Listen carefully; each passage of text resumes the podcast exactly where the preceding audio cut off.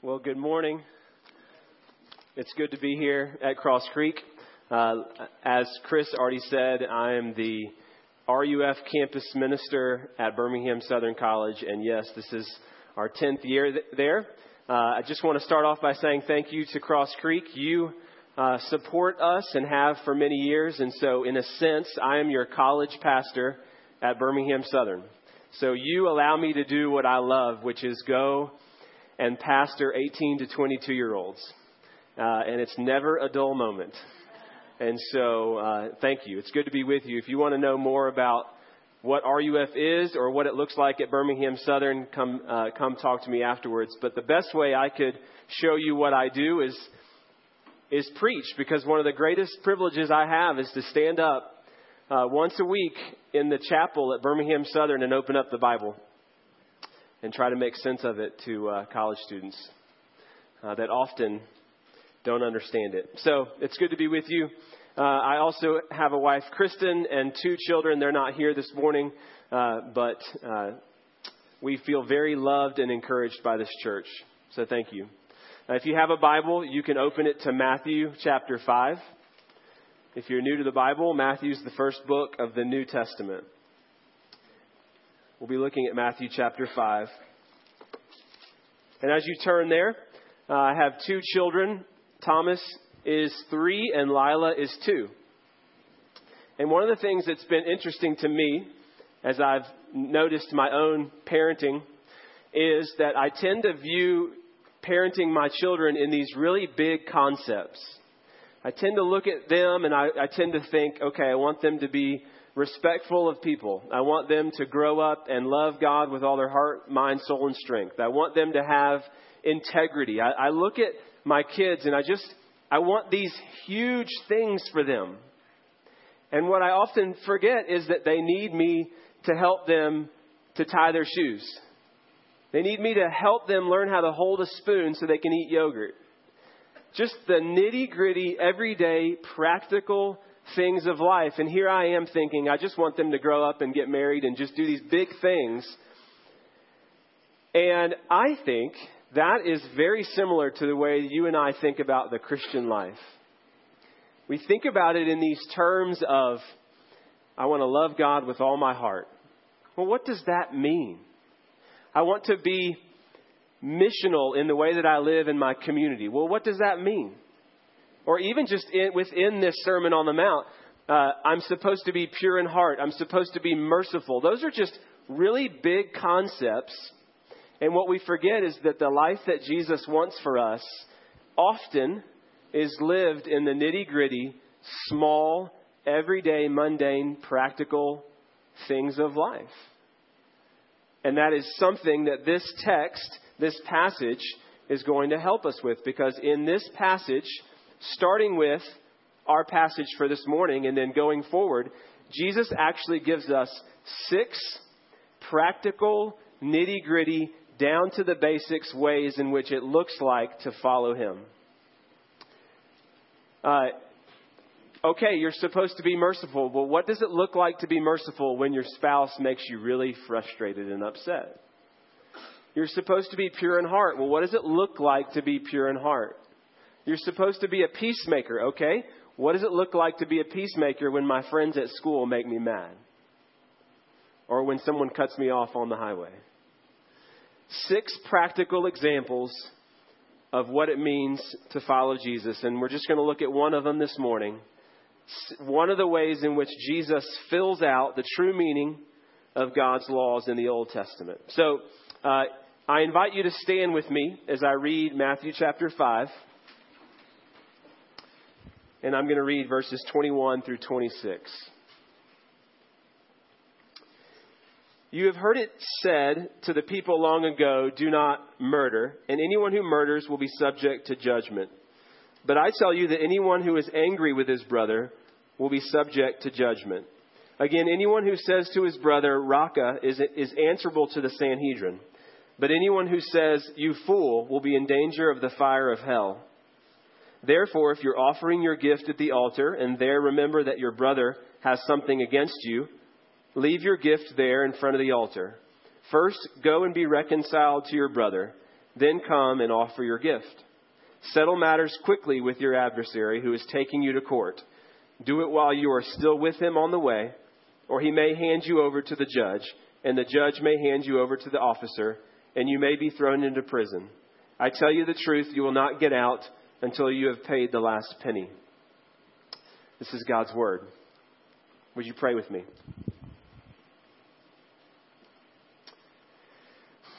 God, we believe that your word is true. We believe that your word is living as you are and active. And we come to the part of the service that for some of us is the most dreadful to sit and listen to someone talk. And so I ask God that you would be the one that would speak. I ask that your word would open our eyes and open our hearts to what you would like to say to us. Speak to us this morning, living God, I pray. In Jesus' name, amen. You can have a seat. So, you're going through a series on the Sermon on the Mount, which, if you're new, uh, is Jesus' longest and most famous sermon in the Bible. And you started with the Beatitudes, which is what the most people are familiar with in the Sermon on the Mount. And you noticed, as you went through the Beatitudes, that Jesus says over and over again, Blessed are, blessed are, blessed are. And so, in a sense, the Beatitudes could be said that this is the blessed life. This is the good life. This is what Jesus intends for your life to look like. But I love the order because as soon as he says this is what your life should look like, he reminds us that you are not blessed for your own good, but you're blessed in order to be a blessing to those around you. And so he goes into what it means to be salt and light in the world. We are to be outward facing in our communities, in our homes, in our cities, etc. And then in the next passage, Jesus says this curious line that you have already studied I did not come to abolish the Old Testament laws, but to fulfill them. There was confusion about how to treat the Old Testament laws in Jesus' day, and Jesus gives us some examples of what it means that he fulfills the Old Testament laws of God. And the, ways, and the way that he does it is he uses this phrase You have heard it said, fill in the blank, but I say, fill in the blank. And he does it six times in Matthew 5. You've heard it said, do not murder, but I say, anyone who is angry with their brother or sister is guilty of murder. And we have heard that before, and so it just sounds like a nifty statement that Jesus is using, right? But it is always good when you read the Bible to imagine what it would have been like to be there and hear it for the first time. So if you can, put yourself into the shoes of a first century Jewish audience and hear Jesus say, You have heard it said, do not murder. And what you would say is, Yes, Jesus, I have heard that. In fact, I have it memorized. I've heard it my whole life. It's called the Old Testament law of God, and I know it backwards and forwards. And imagine someone coming to you and saying, You've heard it said, but I say something different. That just has to land on us before we look at this text to imagine what it would be like for someone to walk up and say, I know you've heard it said this, but I say this. And I want you to trust me. So that's what Jesus is doing. And so for a few minutes, let's look at this text and see what Jesus means. And God never wants His word to be big concepts only. He never wants it to remain for someone else. And so I just ask that for the next few minutes that you would be open to God speaking to you and to your heart. So, verse 21, Jesus says, You have heard it said to the people long ago, do not murder, and anyone who murders will be subject to judgment. But I say to you that anyone who is angry with his brother will be subject to judgment. What is Jesus doing? In a sense, Jesus is filling out the original Old Testament command, the sixth commandment of 10 do not murder. If you go back to verse 17, Jesus says, I have not come to abolish or to destroy the Old Testament laws, but I have come to fulfill them. Well, how does Jesus fulfill the Old Testament laws? There's two ways he does it. And one is the, the way that we normally think of, which is that he does them all for us. He obeys them perfectly. But there's another way that Jesus fulfills the Old Testament law. And in a way, I would like to think of it as he fills them out. He amplifies. He adds meaning to the Old Testament laws. And that is what he's doing in our passage. So let's look at how Jesus amplifies or fills out this command. You've heard it said, do not murder, but I say, if you are angry with your brother, you will be subject to judgment. As long as the law says to you and me, don't murder, then all we have to do is make sure that we don't kill anyone. And then we've obeyed it. Check. No murders. That's all we have to do. We just have to make sure that we set up our lives and we put safeguards in place so that we are very careful so that we don't kill anyone. But Jesus is something, saying something profound. He is saying to you and me this morning, I'm not just concerned with your actions, I am also concerned with your heart. I am not just after your behavior, I am after your heart.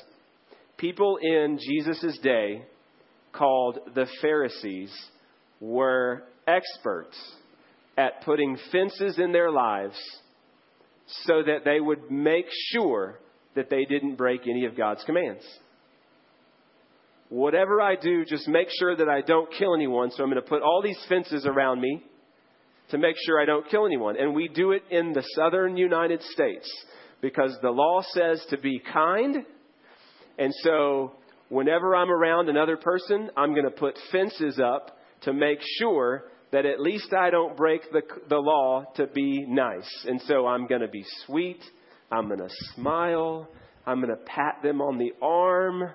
And I'm going to say endearing things.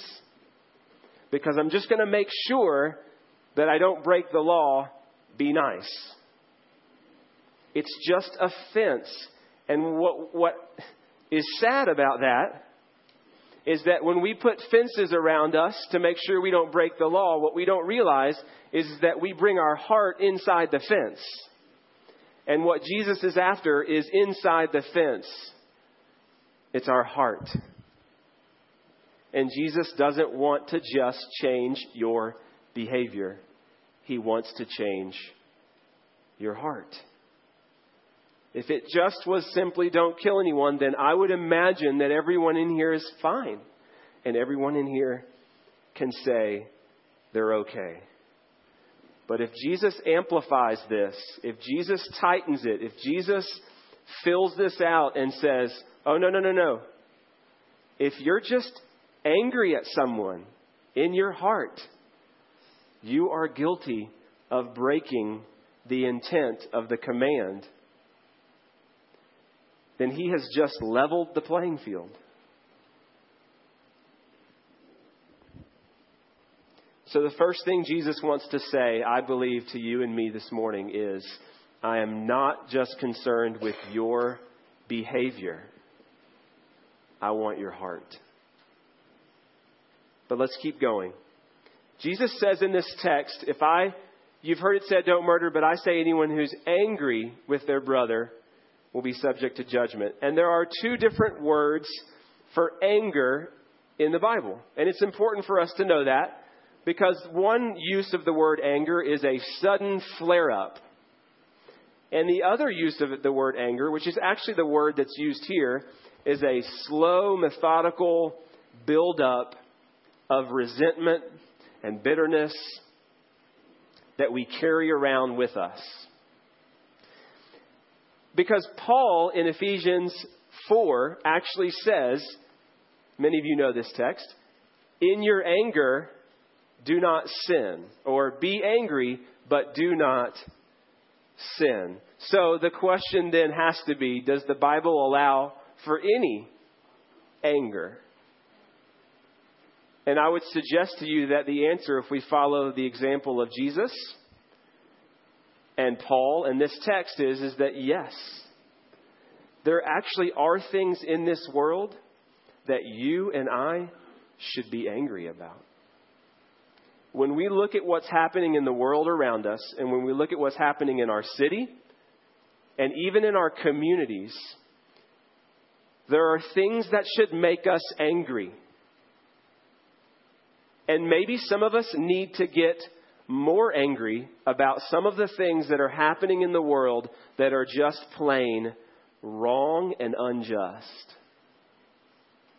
There are things in this world that should make us angry. The question, I think, is what are you going to do with that anger when it flares up? Where are you going to go from there? Because it's really easy, I think, for many of us to say, yeah, yeah, yeah, there's such a thing as good anger. As long as I just don't carry it around for too long. And I would just say, and Jesus probably says in this text, watch out. Watch out for the tendency that you and I have to say, some anger is okay, just not too much anger. One, because we're not Jesus. But two, when was the last time that your anger really was righteous anger? It's really easy to start rationalizing and say that some anger is okay as long as it's righteous anger. And I just want to ask the question is it really righteous anger? What's going on in your heart?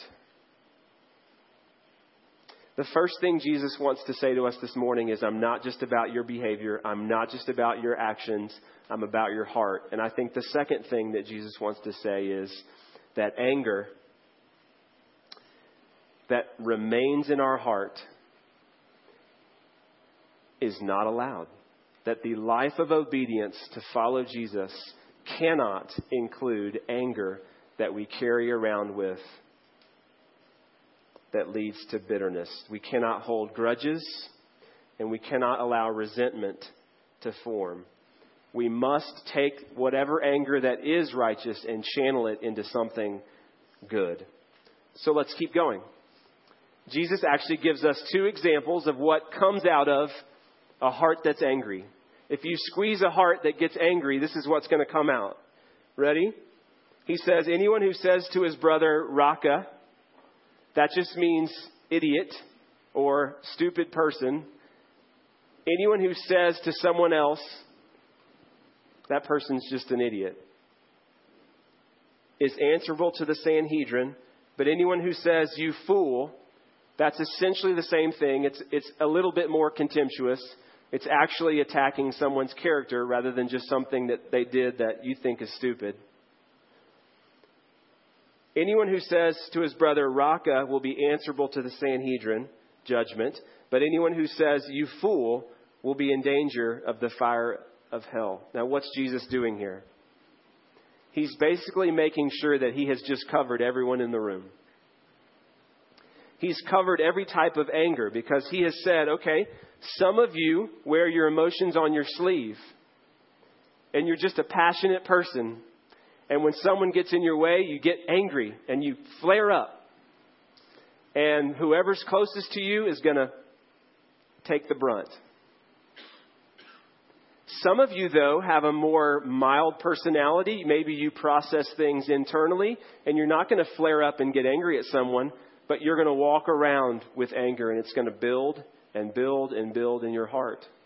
Some of you get angry easily, but you don't show it necessarily by, by calling someone names, but you're going to think it in your heart. And Jesus has just said that all three of those examples of anger are deserving of judgment.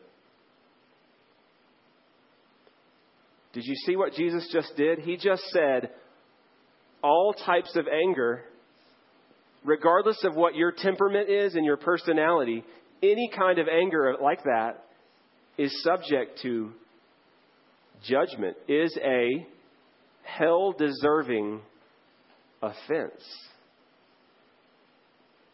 Now, I minister on a college campus where that is not a popular statement. And I would assume that some of you in here are uneasy with Jesus, Sunday school Jesus, talking about hell.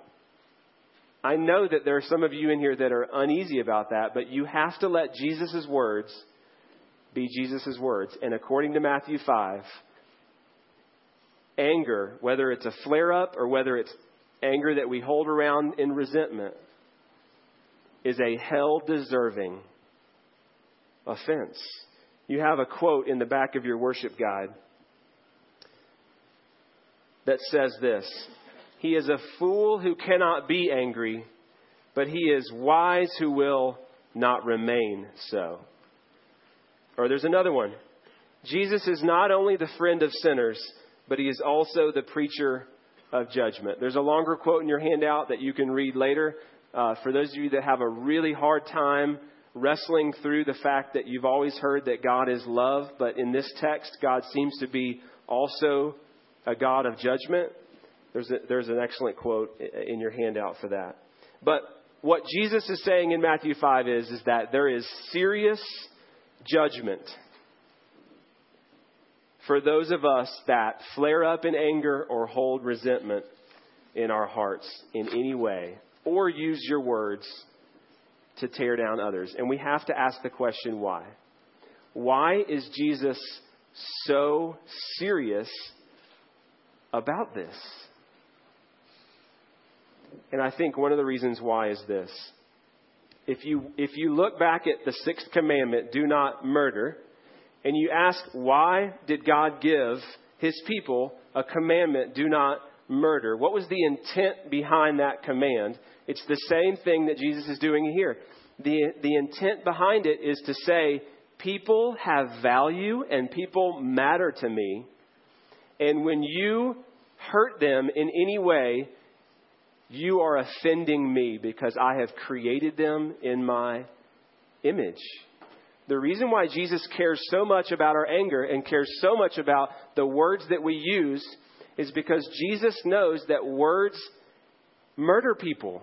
Words steal life from people. They, they have the ability to give life and they have the ability to take life away. That phrase that you learned as a kid, sticks and stones may break my bones, but words will never hurt me, is so wrong, and you know it. Of course, words will hurt me. Everyone in here has been hurt by words at one point or another in life.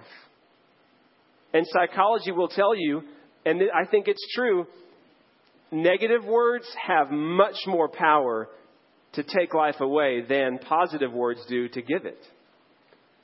There are studies that have shown that it takes 10 positive or encouraging words to make up for one negative word. And some of you know that that is true. I like to listen to a podcast called This American Life. It's basically a group of people that tell really good stories. And years ago, I heard an episode where they told a story about a guy named Geoffrey Canada, who has become pretty well known for what he's doing in New York. But he, is, he has set up something called the Harlem Children's Zone. And Geoffrey Canada in a sense, is saying if we can catch children in underprivileged areas early enough and young enough, our success rate for turning their lives around is much higher. And one of the studies that he used to sort of support this theory is a study that showed the amount of words that a baby hears in a, in a home of privilege, a well off, a well to do home, a, a, home in over the mountain Birmingham, and a home in a, uh, in a poor area of the country. And what the study showed, it's fascinating, that on average, a, a child, when they turn three, a child in a well to do, privileged home has heard 20 million more words than a child in an underprivileged home. 20 million more words on average. And that's just words. The study goes on to say that that child in that, in that home uh, of privilege has heard, on average, about 500,000 positive words and about 80,000 negative words. And in a home uh, in poverty, it's the exact opposite about 80,000 positive words and hundreds of thousands of negative words. What am I, why am I saying all this? Because Jesus knows that words have power and words can hurt people and words steal life. And anger that manifests itself in words that hurt is a serious offense to God. So, for those of you that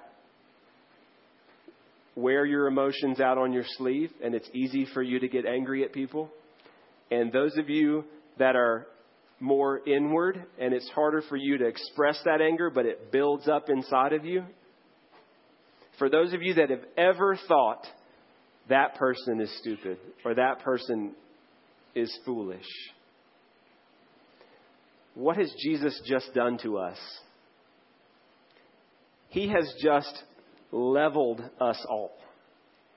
He has not let any of us say, Oh, I got that, check. He has just done what the entire Sermon on the Mount is designed to do, which is take us back to the very beginning. And what is the very beginning of the Sermon on the Mount? What is the first thing that Jesus says?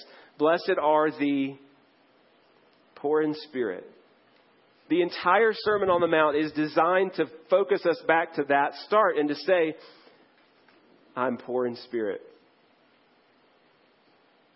Blessed are the poor in spirit.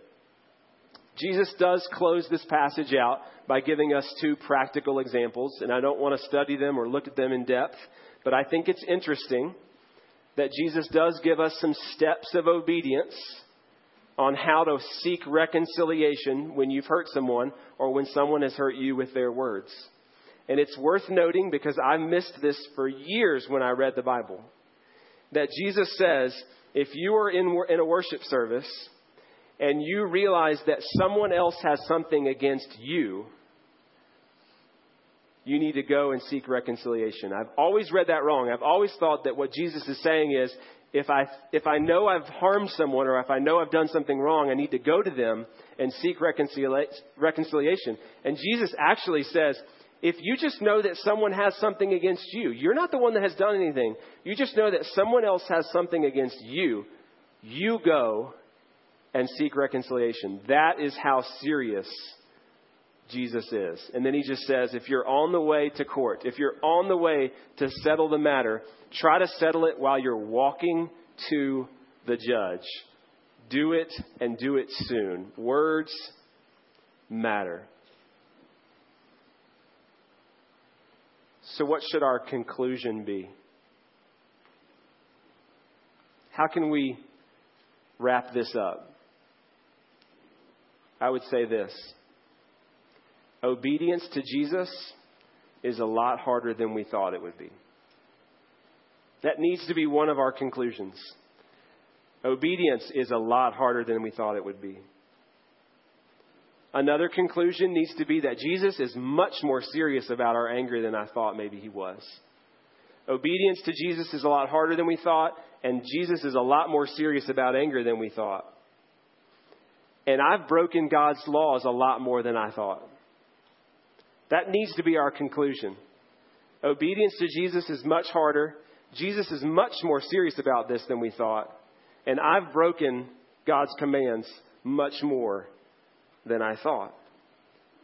But remember what the point is. The point is, is not to make you feel guilty. The point is to make you feel poor in spirit and know that you need a Savior. That's what Jesus is trying to do. Because remember earlier I said there are two ways that Jesus fulfills the Old Testament laws. The way that we just looked at it, he fills them out. He amplifies them. He gives meaning to them. But remember the first way that Jesus fulfills the laws. He obeys them for you. He keeps every one of them perfectly for us. And by doing that, He has secured for you and me the smile of the Father. You do realize that, that Jesus has fulfilled the law for you if you're a Christian. If you would say that you are a follower of Christ, Jesus has fulfilled the law for you.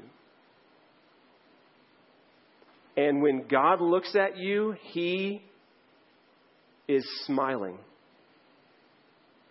How many of you, when you heard this passage explained and you realized all the ways in which you've broken it in your anger, thought, I know I believe that God loves me and I know that He's pleased with me, but it kind of feels like He's disappointed with me right now? That is not the way that the Christian is supposed to read Scripture. But if we're honest, we kind of have this Wizard of Oz fear that behind God's smiling face is really a disappointed and angry God who is saying to you, Why can't you get your act together? Why can't you get your anger under control? I've been waiting for you to get over this, and you, you can't seem to do it.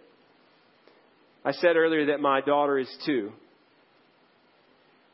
She wakes up early in the morning sometimes, and I'll go into her room and I'll tell her, hey, it's not time to get up yet. You need to go back to sleep.